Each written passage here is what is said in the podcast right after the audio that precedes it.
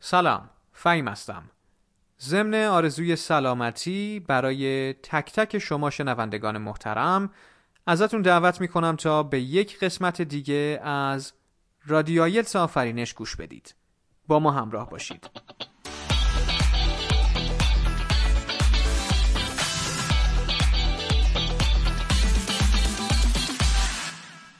اگر خاطرتون باشه در قسمت قبل کیوکاری رو بررسی کردیم که موضوعش توصیف شخصی بود که می‌تونه یک زبان خارجی رو به خوبی صحبت کنه. در این قسمت اما قصد داریم تا سوالات مرتبط با پارت سوم این کیو کارد رو مورد بررسی قرار بدیم. سوالات بخش سوم در مصاحبه آیلتس از ماهیت استدلالی برخوردار هستند.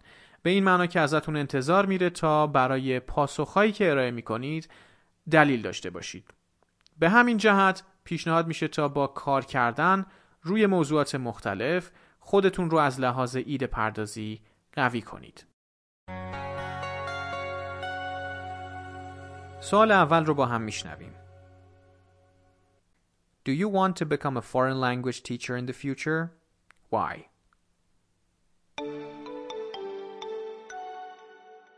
Matter of fact, I don't really have my heart set on becoming a language instructor.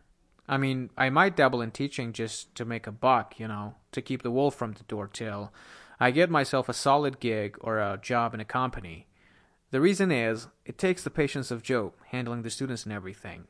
By the way, if you're going to do something serious, you got to do it to a T. You can't just cobble up some listen plan and think that you're a real teacher.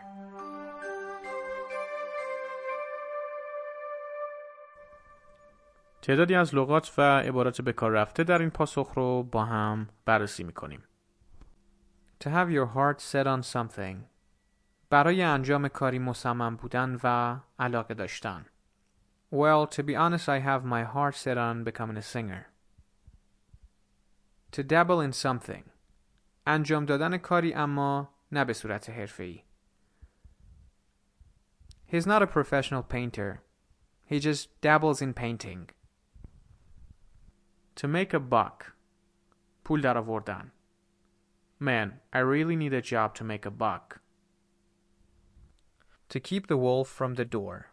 کار کردن به منظور در آوردن خرج زندگی. Man, money is tight these days. I need a job to keep the wolf from the door. The patience of Job. صبر و حوصله خیلی زیاد برای انجام کاری. I can't really do the thing that you asked me to.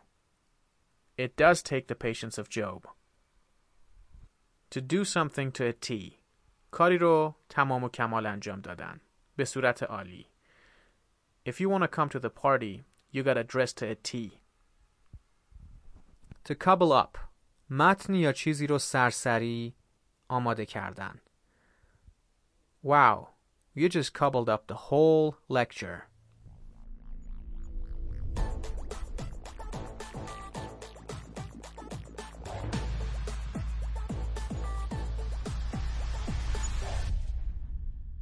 سوال دوم رو میشنویم. Do you think grammar is important when you learn a foreign language? Why?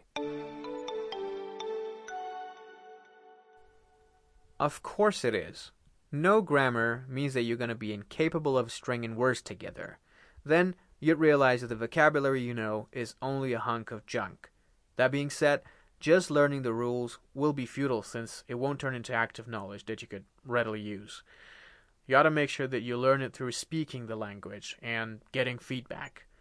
You know, a partner could come in handy, someone with a better level of language knowledge.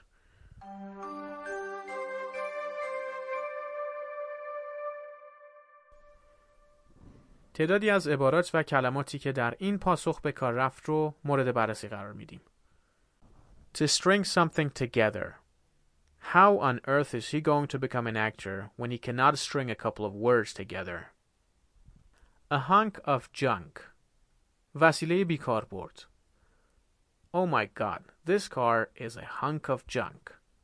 Futile. بیکاربرد. all our efforts were futile. To come in handy. به درد بخور بودن. Well, I'm sure that a flashlight would come in handy.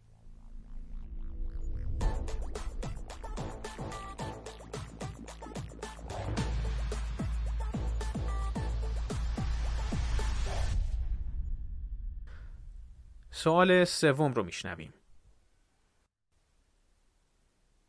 Why do some people learn a language faster than the others? Uh, your guess is good as mine.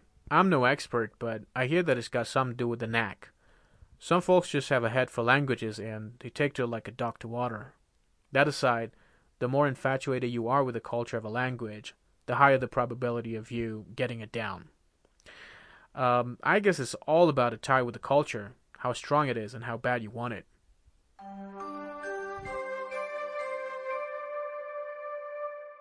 تعدادی از عبارات و کلمات به کار رفته شده در این پاسخ رو بررسی می کنیم. To have a head for something خوب بودن معمولا به طور ذاتی در کاری. He has a head for figures.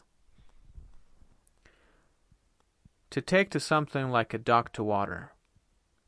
به راحتی چیزی رو یاد گرفتن. At first I thought it was going to be difficult, but I took to it like a duck to water. To get something down. چیزی رو یاد گرفتن. After practicing the guitar lessons, I got it down in no time.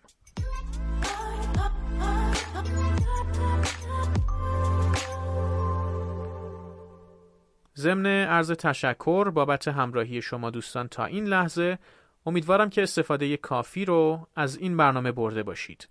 ضمن آرزوی اوقات خوش و همراه با سلامتی همه شما رو به خدا میسپارم.